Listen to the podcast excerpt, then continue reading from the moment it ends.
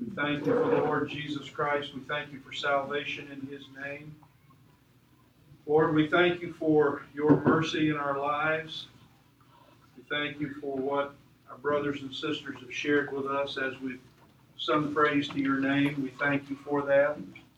We thank you for your kindness to us and your grace to us. And I pray that you might tonight speak to our hearts in a very real way, that we might hear your word and understand it, and that you might teach us what you have for us tonight. It's good for us to be together. We thank you for the many who we hear our boys and girls outside, we our students uh, meeting, and all of our children and grandchildren, and all of our Bible studies going on, and choir. We thank you for our church. We thank you for the great work that you are doing in our because salvation comes only in your name. So we ask that tonight, as we go back now to the book of Exodus, that we might see the hand of God and the salvation that you have given to Israel uh, makes salvation in Jesus Christ possible. And we tie these things together and understand them as we go back now to these ancient times and see how very real they are and how many truths they teach us for the days in which we live. So I pray, Lord, that you would help us tonight, that we might uh, put aside those things in our lives today that have the ways in which we've sinned and forgive us of our sins so that we might accept and receive your word as we read it, hear it, and that we might leave this place doing what you've called us to do and do your word, live your word in our daily lives. In Jesus' name we pray. Amen. Well, good to see all of you, and I'm going to uh, let me do a little work here. Excuse me.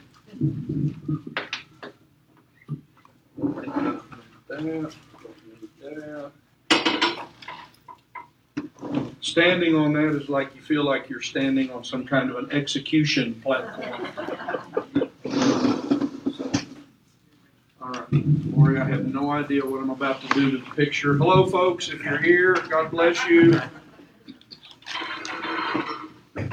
I'm glad, class, all of you are in your seats. We've taken roll, and that's good. You're here for your next hour, so you don't fail this course. Roy, there's going to be a big test at the end of this. You better know the book of Exodus when it's over. Anyway, it's great to see all of you. God bless you. I'm glad you're here.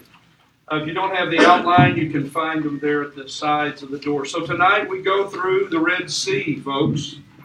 That's quite a uh, quite an important event in the life of Israel. And I would simply say it to you like this had, had God not saved Israel, we could never be saved in Jesus Christ. Did you know that? These things all tie together, they link together. So let's read, first of all, Exodus 14. It's always good before we hear, have all of our comments and thoughts, and I give you some observations on these things. It's always better to just let the Word of God so, if you have your Bibles, find your place, Exodus chapter 14. Now, the Lord spoke to Moses, saying, Tell the sons of Israel to turn back and uh, to camp before Pi-hahiroth, uh, between Migdol and the sea. You shall camp in front of Baal Zephon and uh, opposite it by the sea. The two phrases that are very important the, the, the phrase by the sea of the sons of Israel.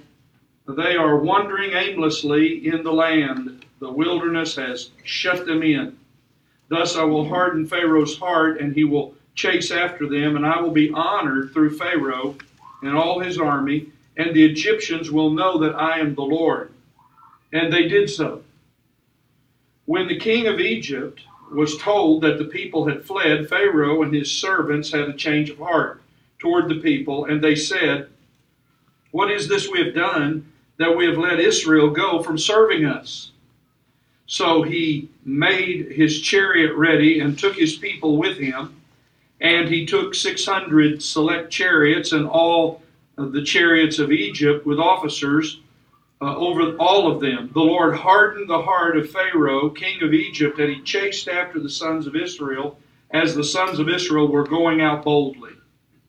Then the Egyptians chased after them with all the horses and chariots of Pharaoh, his horsemen and his army, and they overtook them, camping by the sea. As Pharaoh drew near, the sons of Israel looked, and behold, the Egyptians were marching after them. And they became very frightened, so the sons of Israel cried out to the Lord. Then they said to Moses, Is it because there were no graves in Egypt that you have taken us away to die in the wilderness? Why have you dealt with us in this way, bringing us out of Egypt? Is this not the word that we spoke to you in Egypt, saying, Leave us alone, that we may serve the Egyptians? For it would have been better for us to serve the Egyptians than to die in the wilderness. But Moses said to the people, Do not fear, stand by and see the salvation of the Lord, which he will accomplish for you today. For the Egyptians whom you have seen today, you will never see them again. The Lord will fight for you while you keep silent. Then the Lord said to Moses, Why are you crying out to me? Tell the sons of Israel to go forward. As for you, lift up your staff and stretch out your hand over the sea and divide it. And the sons of Israel shall in the midst of the sea on dry land. As for me, behold, I will harden the hearts of the Egyptians, so that they will go in after them, and I will be honored through Pharaoh and all his army, through his chariots and his horsemen.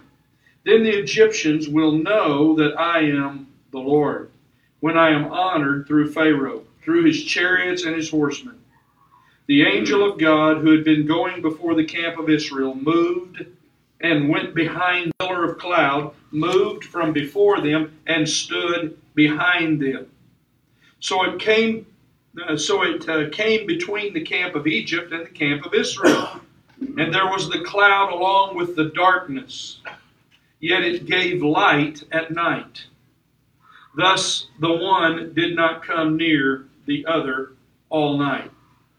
Then Moses stretched out his hand over the sea, and the Lord swept the sea back by strong east wind all night and turned the sea into dry land. So the waters were divided. The sons of Israel went through the midst of the sea on the dry land, and the waters were like a wall to them on their right hand and on their left. Then the Egyptians took up the pursuit, and all Pharaoh's horses, his chariots, and his horsemen went in after them into the midst of the sea. At the morning watch, the Lord looked down on the army of the Egyptians through the pillar of fire and cloud and brought the army of the Egyptians into confusion. He caused their chariot wheels to swerve, and he made them drive with difficulty. So the Egyptians said, Let us flee from Israel, for the Lord is fighting for them against the Egyptians. Then the Lord said to Moses, Stretch out your hand over the sea so that the waters may come back over the Egyptians, over their chariots and their horsemen. So Moses stretched out his hand over the sea, and the sea returned to its normal state at daybreak. While the Egyptians were fleeing right into it, then the Lord overthrew the Egyptians in the midst of the sea.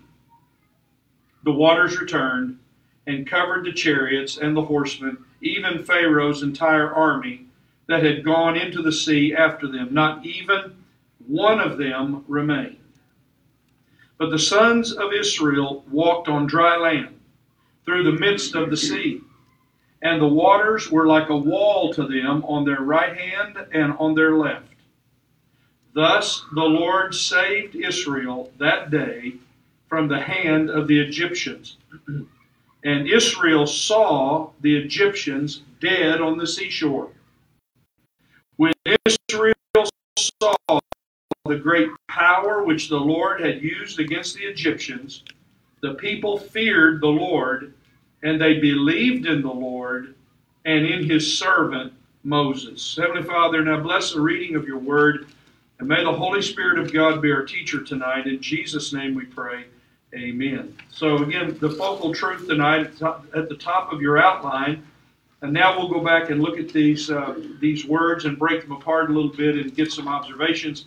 Uh, God leads his people out of the.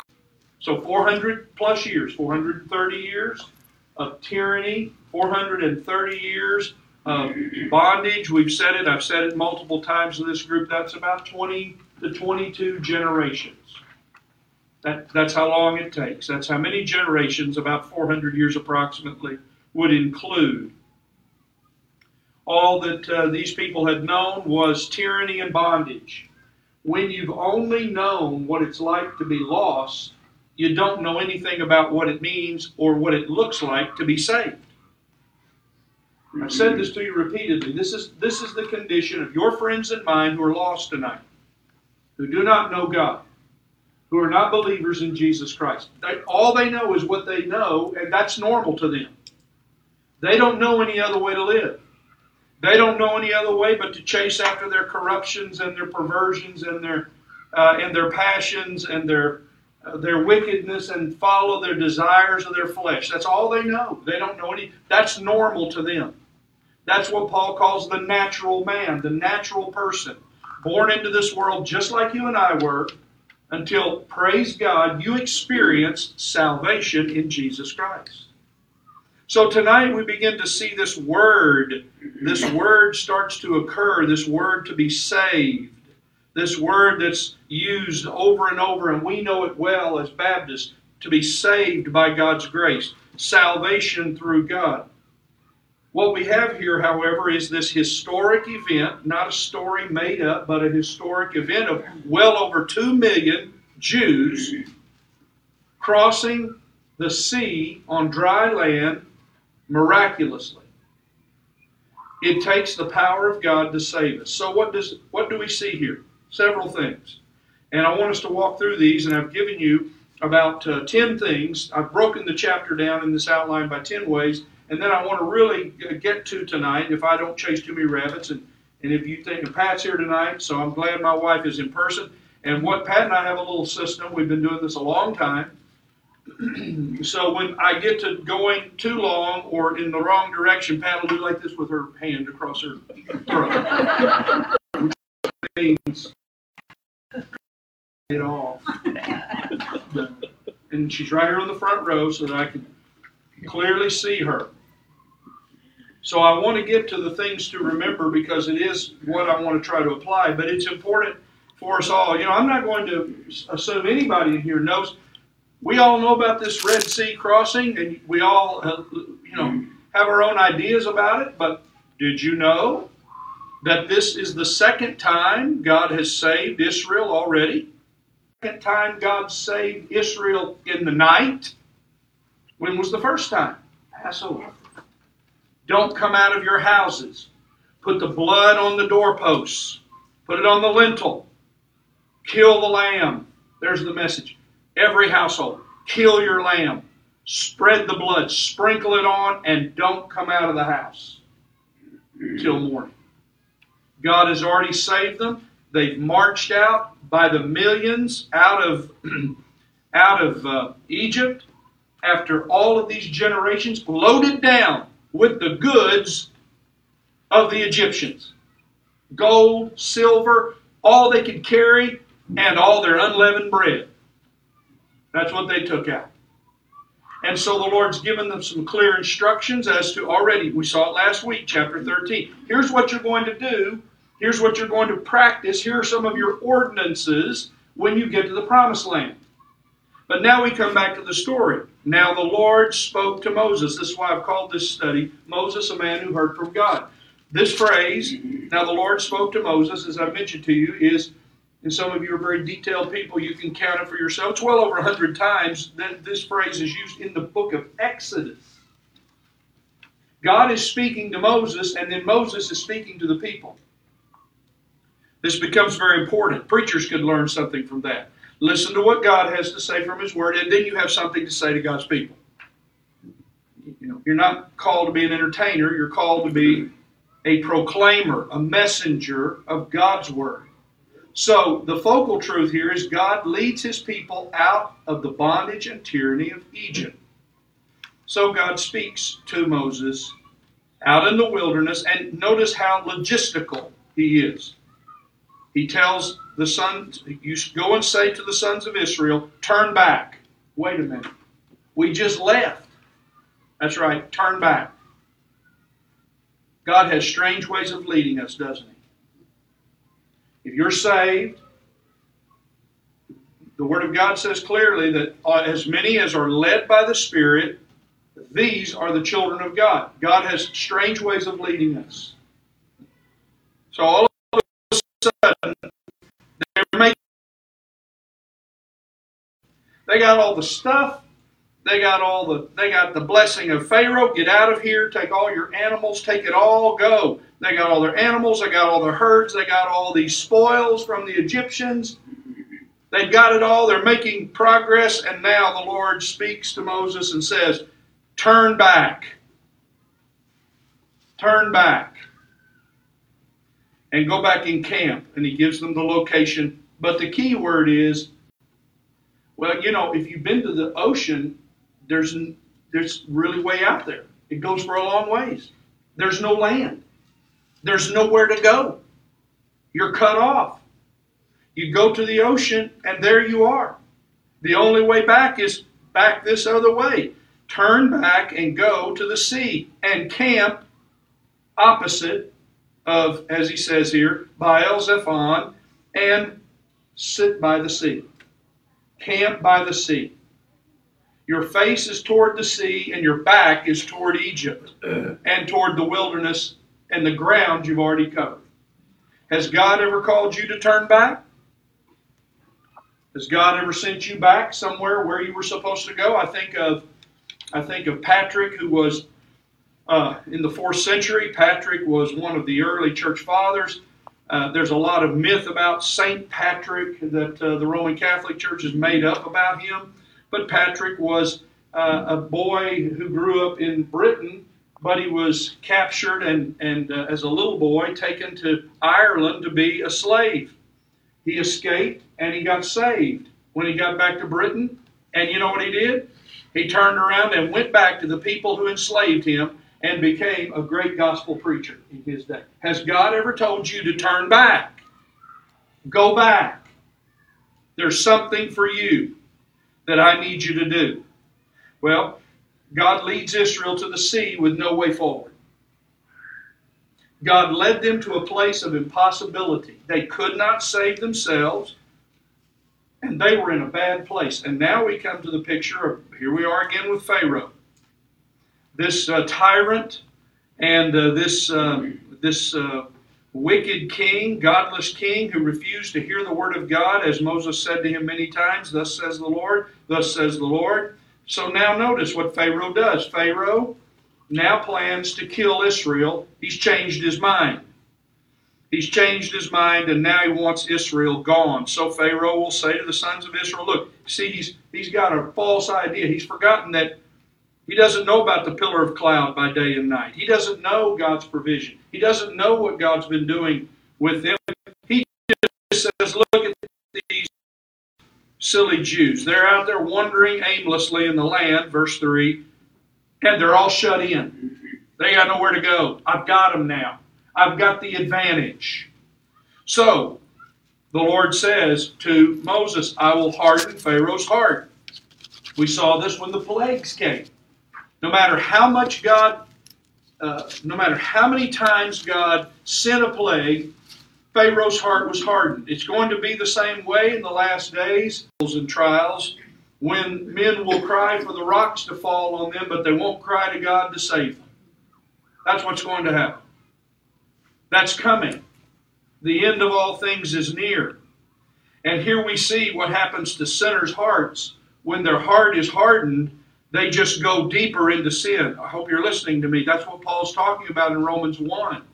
When God gives people over to their sin and their, their minds are so twisted and so confused, they have depraved minds and they do all kinds of perversions and crazy. They think in crazy ways that are beyond nature, beyond the natural ways and the created order, and they're under the wrath of God and the judgment of God. And we're living in this day, just like every generation. Look around you. The wrath of God is being revealed because God is giving hardened sinners who will not repent over to their sin. If you want it, here it is.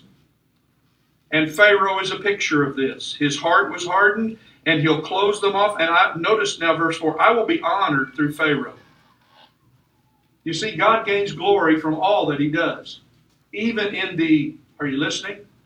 The judgment of sinners. God is honored and glorified in the judgment of sinners who will not repent. This phrase will become very important. I will be honored through Pharaoh and all his armies, and the Egyptians, please notice, the Egyptians will know that I am the Lord. There's our phrase. I've, if you've been walking with me through Exodus, what was the first thing that God said to Moses when he was complaining? I am the Lord. That's all you need. I am the Lord. Are you listening tonight? That's all you need. The Lord Jesus Christ, the great I am. That's all you need. I am the Lord. So here we see it again. So the king of uh, Egypt, verse 5, is told that the people have fled. So Pharaoh and his servants, they, they, they turned their hearts and said, you know, what have we done? Why did we let these people go? And again, now what does he do? He gets all of his chariots together, gets 600 select chariots, and here he goes. Verse 8 The Lord hardened the heart of Pharaoh, king of Egypt, and he chased after them, and the sons of Israel were going out boldly. So here they come, and here goes Israel. And God has told them, while, while uh, Pharaoh is approaching, God is telling Israel to turn back toward the sea. Where is God? What is He doing? Why would He direct us to do such things as this? So, we discover here that uh, Israel becomes fearful of death and complains to Moses. Those of you who studied the Word of God, most of you in this room, backgrounds enough, yes, you know the Word of God, but how many times will we see in the book of Exodus, we've got a long ways to go, that Israel complains? Israel gripes. Israel moans. Well, here we have it. They've already been somewhat reluctant, but they did obey God, and they did what they were to do at Passover and with the unleavened bread, and they moved on out of, of Egypt as Israel was told to do. So now Israel becomes fearful. Notice they're complaining. Here we go. Weren't there enough graves in Egypt, and now you've brought us out here to die in the wilderness? First of all, did you notice they became frightened and they cried to the Lord, but they complained to Moses, the man of God, the leader. They cried and cried out in their fear to God, but they complained to Moses. Well, weren't there enough graves for us to die in Egypt? We already had our grave plots picked out, Moses. We already had our families settled anyway. Why in the world? Why in the world have you taken us away to die in the wilderness? And why have you dealt with us in this way, bringing us out of Egypt? As if Moses could move two million people by himself. Is this not the word which we spoke to you? Leave us alone. We're really okay in our bondage and our sin, even though we read many times in the early chapters, I won't go back, how many times they cried out to God. How many times? Release us, free us, get us out of this bondage, get us out of this, deliver us, save us, rescue us. How easy, you know what fear does? It makes you absent minded of what you've asked God for in the past. That's what fear will do. It'll brainwash you. It'll brainwash you from the promises of God. It'll brainwash you. It'll freeze you in time. It'll terrorize you. Fear is, a, fear is something we've seen all around us in these days. Fear terrorizes people, it brainwashes you. It removes from you your faith. It takes away your confidence and hope. That's why I'm talking about what I am on Sunday mornings about hope in God, the grace of hoping in God. For it would have been better for us believe they're saying this. These are people who are about to be delivered finally, completely from Egypt. They've already been rescued. They all heard the great cries all night long on Passover night. They heard it. They knew the neighbors that were their Egyptian neighbors who lost firstborn. They've seen it, they've heard it, they've experienced already salvation, and now they're saying it'd just be better if we were back in Egypt following God. It's better maybe for me just to go back to what I used to do. Don't go back in your life, my friend. Don't go back. I promise you this if you're saved, there's nothing that you can find in your old life that's worth going back to. Nothing. It was all a mirage and a joke anyway.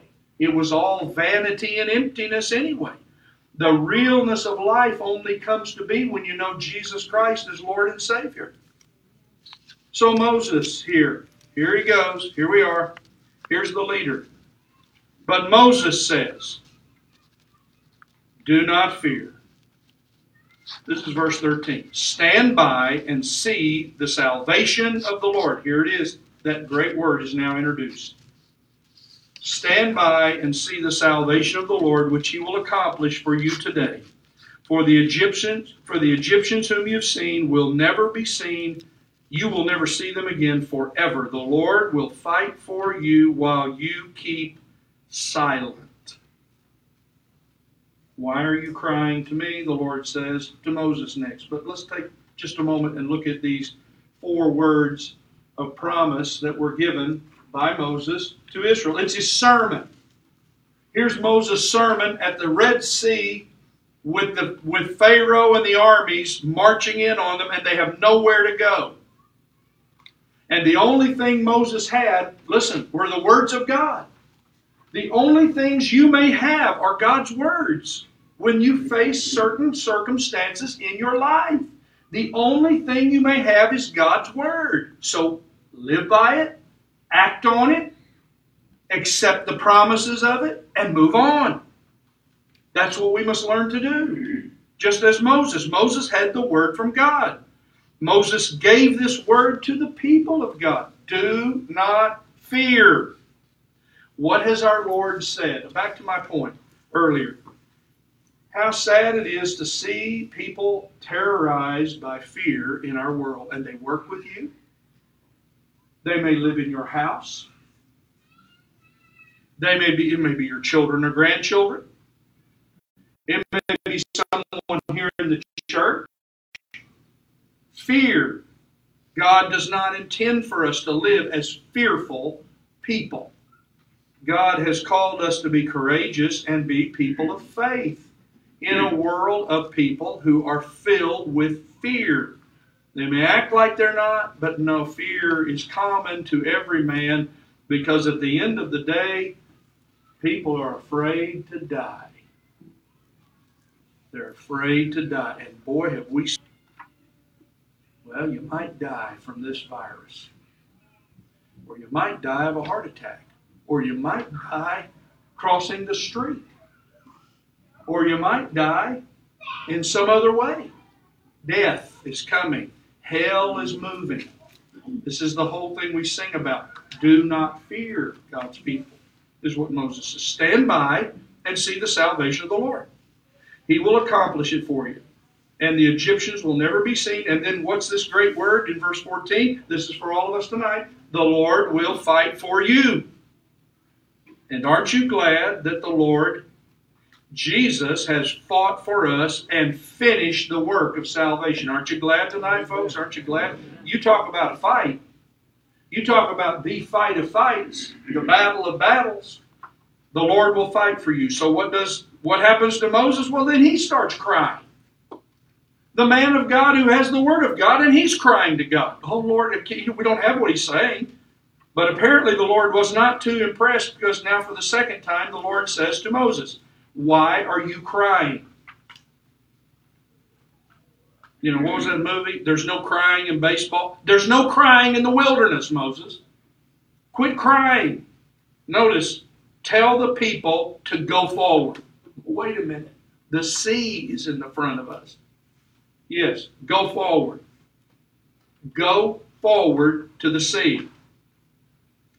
As for you, lift up your staff. Has Moses become very attached to that staff? You all know in this room what all the staff of Moses has already done. You know, this shepherd staff that has the power of God on it. So lift up your staff and stretch out your hand over the sea and divide it. Go forward, raise your staff, and the sons of Israel shall go through the midst of the sea on the dry land. And then notice what God says. And as for me, here's what I'm going to do. I will harden the hearts of Egypt so that they will go in after them, and I'll be honored. Second time we see it, I will be honored through Pharaoh and all his army, through his chariots and his horsemen. Then the Egyptians, second time, will know when I am honored through Pharaoh, through his chariots and his horsemen. Well, that's a pretty clear thing, isn't it? God's going to do his part. You do your part. Your part is to obey. Do what I've told you to do, Moses. Raise your staff and let's be on with it. So now notice the, the pillar of cloud. See it. There is this wonderful, wonderful picture of God's protection over Israel at the sea as they crossed on dry ground. Now it's night, and yet there's this strange cloud, and on one side is, you know, Egypt is in the dark, and yet on the other side, Israel is in light as they're there at the sea. What a magnificent thing this has been. Can you imagine already the things that Israel has seen? What they've seen in Passover, what they've seen with the, the Egyptians begging them to take all their stuff. Here, just take it all, go, get, go, go. And now they're seeing it again. They've seen already the provision of God. They've seen this pillar of cloud, this strange, uh, the angel of the Lord God has sent before them in this pillar of cloud. And so now there's darkness on Egypt's side and their camp, and there's light on Israel's side, and, the, and they're to begin now to cross over. So God opens the sea and they pass over. Verse 21. Moses stretched out his hand over the sea, and the Lord swept the sea back. Notice by a strong east wind all night, and turned the sea into dry land. So the waters were divided. And the sons of Israel, 22, went through the midst of the sea on the dry land, and the waters were like a wall to them on their right hand and on their left. What a glorious, unbelievable, supernatural miracle is done for Israel. Just like the supernatural miracle of you and I being saved and changed by the power of God.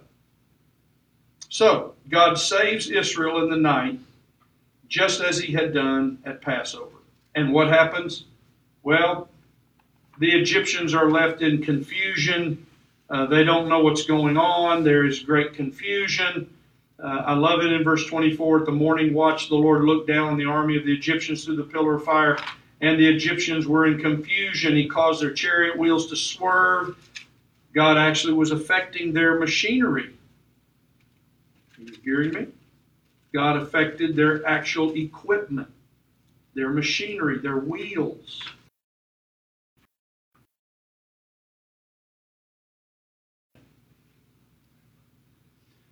he caused their chariot wheels to swerve and he made them drive with difficulty. They, they, these are master charioteers. These are the best of the best of Pharaoh. And they can't even drive their chariot. And finally, they say, the Lord is fighting for them. The Lord is fighting for them. So what do they do? They were trying to get out of the. They they followed. They, they're out in the water, but they want to get out of the water. But the Lord says to Moses, "Now stretch out your hand, and the waters will come back."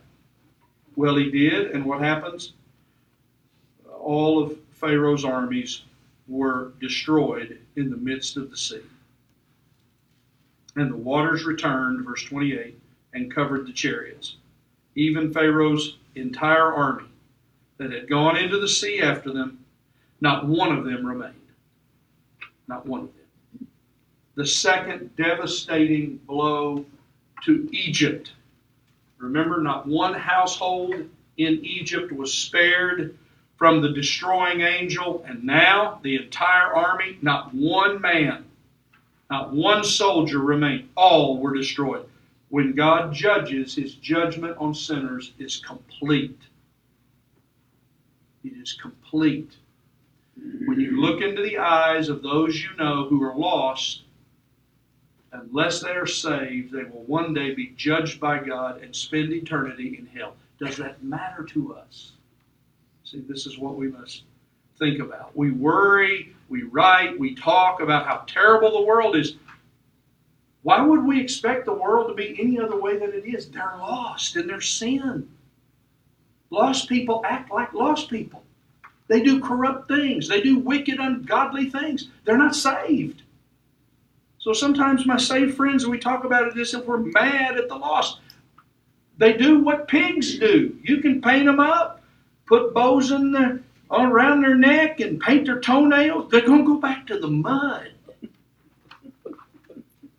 You can get your dog and make him all pretty, but you know, if they vomit, they're going to lick it up. Sorry, I'm not trying to be gross. It's just the truth, and that's what the Word of God says.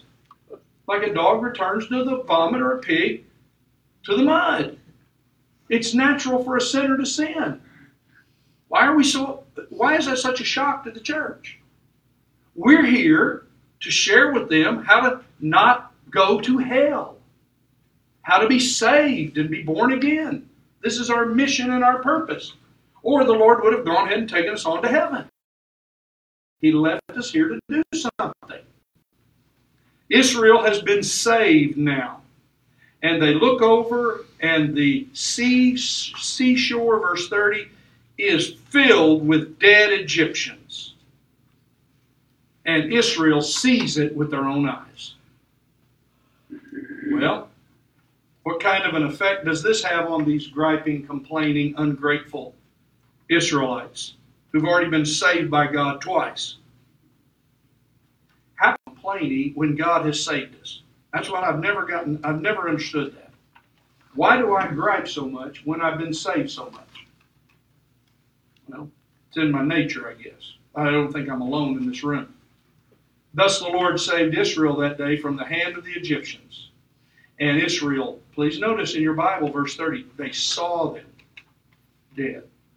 And when Israel saw the great power which Yahweh had used against the Egyptians, the people feared the Lord. And they believed in the Lord and in his servant. You know why the fear of God is the beginning of knowledge? You'll never be saved until you fear God. You'll never be saved until you fear God.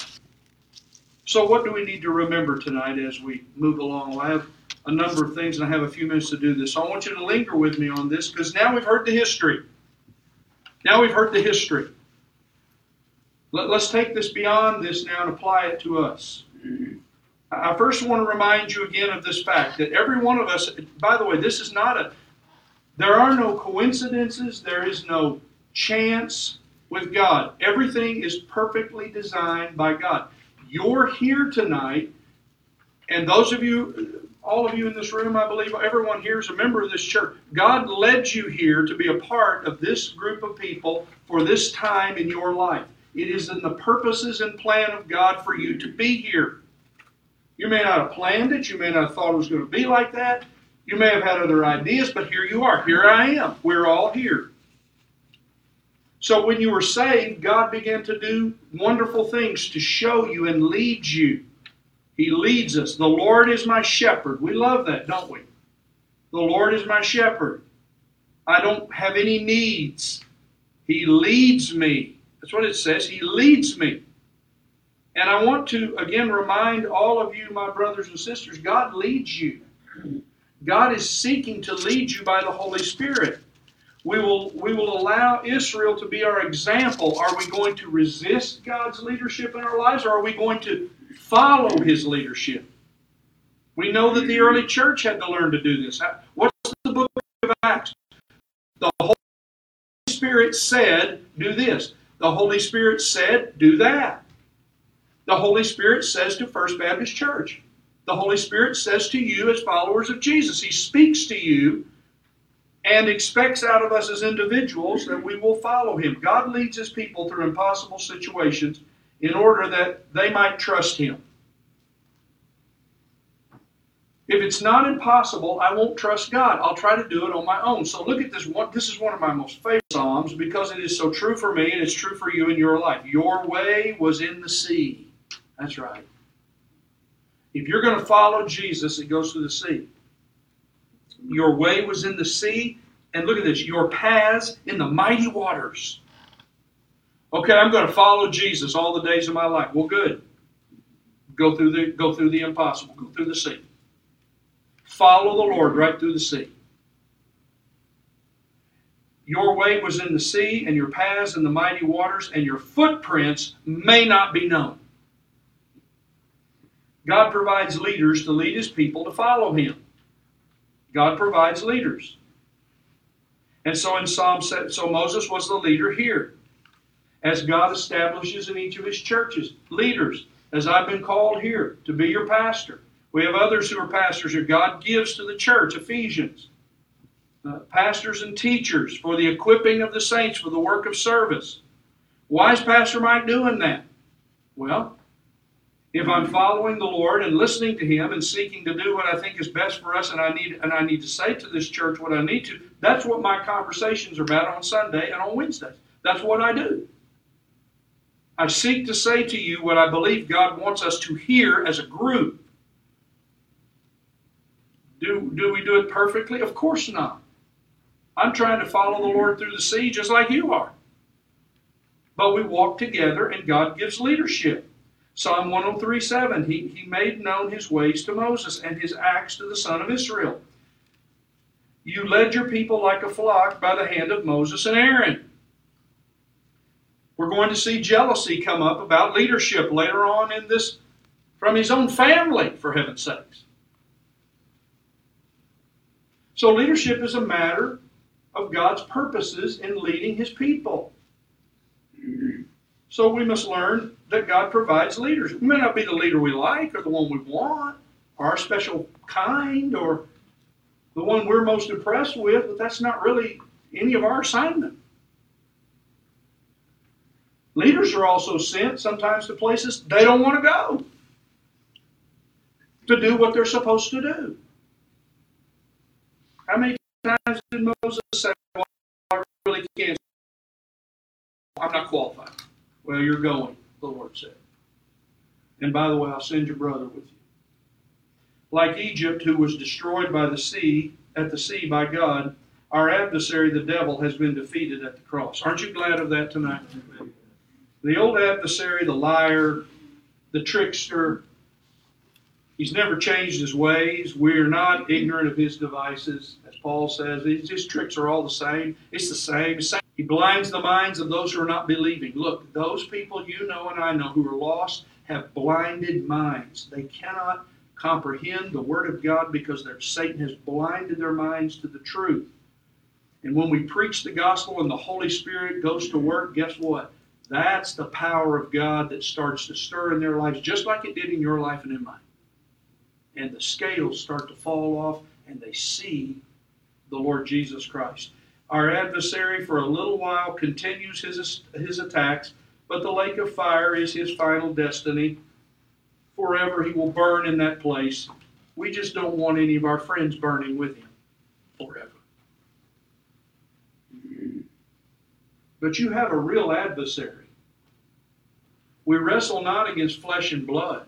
You got a battle on your hands. Are you ready and equipped to fight the battle? Are you ready and equipped to fight the Like Israel at the sea, our fear and lack of faith causes us to look back at our past bondage and think it's better than our current condition of following God. Lord, I got saved and my life's falling apart. Congratulations. That's God's way. Somebody says, Well, Pastor Mike, everything's really going good in my life. Well, your life's not over. You didn't get that, did you? I'm trying to bring you bad news. I'm just trying to be a truth. And that's the truth. Some days the sun shines, and some days the storms rage. So, will you walk with God? Oh, you know, it may be easier to trust God in the storm than in the sunshine. Be careful if you're having those days of ease. That's when you can find yourself back in the place you don't want to be. in sin. Psalm 106 7 Our fathers in Egypt did not understand your wonders. They did not remember your abundant kindness, but rebelled by the sea at the Red Sea.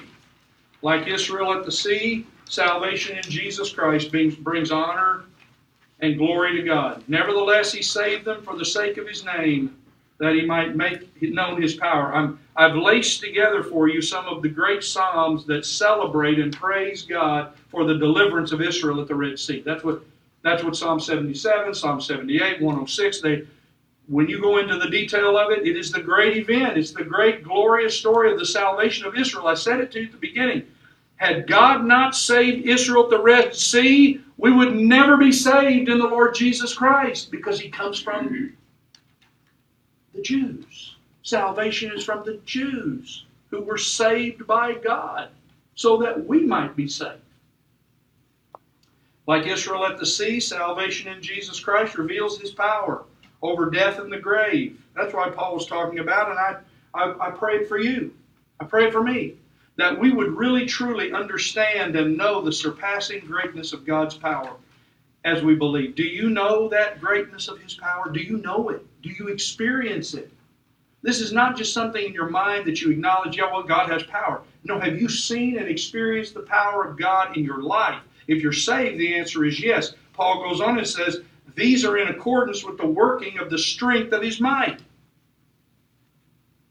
Like Israel at the sea, stand still and quietly trust God as he is glorified through your life. He led them safely so that they did not fear, but the sea engulfed their enemies. The adversaries after you to discredit your faith in God.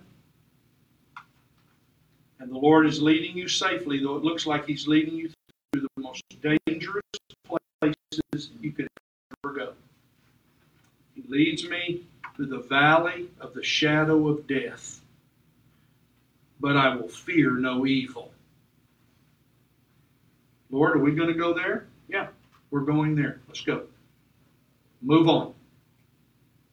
And I love what uh, the book of Exodus is going to say this several times. It's time to go the Lord sometimes has to say to us because we get real settled where we are. We really like where we are. We get Lord says, No, Mike, it's time for you to go. I don't want to go. It's time to go. Time to move on. Israel, time to move on. And to all my brothers and sisters in this room, He will lead you safely, even though you think you are in the most desperate circumstance of life. Like Israel at the sea, God's loving kindness surrounds us. It's like the cloud that protected them. This is another one of my great. I love this verse. Many are the sorrows of the wicked, but he who trusts in the Lord. Listen, are you listening to the word of God? Loving kindness shall surround him or her. God's love, like the cloud for Israel, surrounds you. You are loved by God. If you are loved by God, whatever you're going through, God has approved of it for you. And like Israel at the sea, God's salvation produces fear of God and trust in Him. What great fear of God ought to come when we see how much how different our lives are since we've been saved. So we end with how this uh, chapter ends. Let's just read it for our final benediction, if we call it that. Thus the Lord saved Israel that day from the hand of the Egyptians. When Israel saw the great power which the Lord had used against the Egyptians, the people feared the Lord, and they believed in the Lord and in his servant Moses. Well, may God bless the reading of his word. Heavenly Father, saved, saved, saved. Life now is sweet and my joy is complete, for I'm saved, saved, saved. Thank you for saving us out of our wretched wickedness and godlessness. No matter how old we were, thank you for saving us. Thank you for salvation. We rejoice in salvation in Jesus Christ. And we thank you, Lord, for saving Israel so that we might be saved through Jesus Christ. Bless our fellowship now as we go. Bless the families of this church. And your word be good to us tonight, and may we live by it now as we go. May we not be afraid. May we know that you fight for us and that you are with us. And you lead us in the best way, though it may seem like the worst way. And we trust you with that. And we confidently, joyfully hope in you. In Jesus' name we pray. Amen. God bless you. Good to see all of you. Say hello to somebody if you don't know them tonight. And uh, Pat didn't have to get a kill sign, so good. Praise the Lord. See you Sunday. Hope in God. Hope in God. Be careful on the steps, walking down from these steps. They are a little steep. Be careful.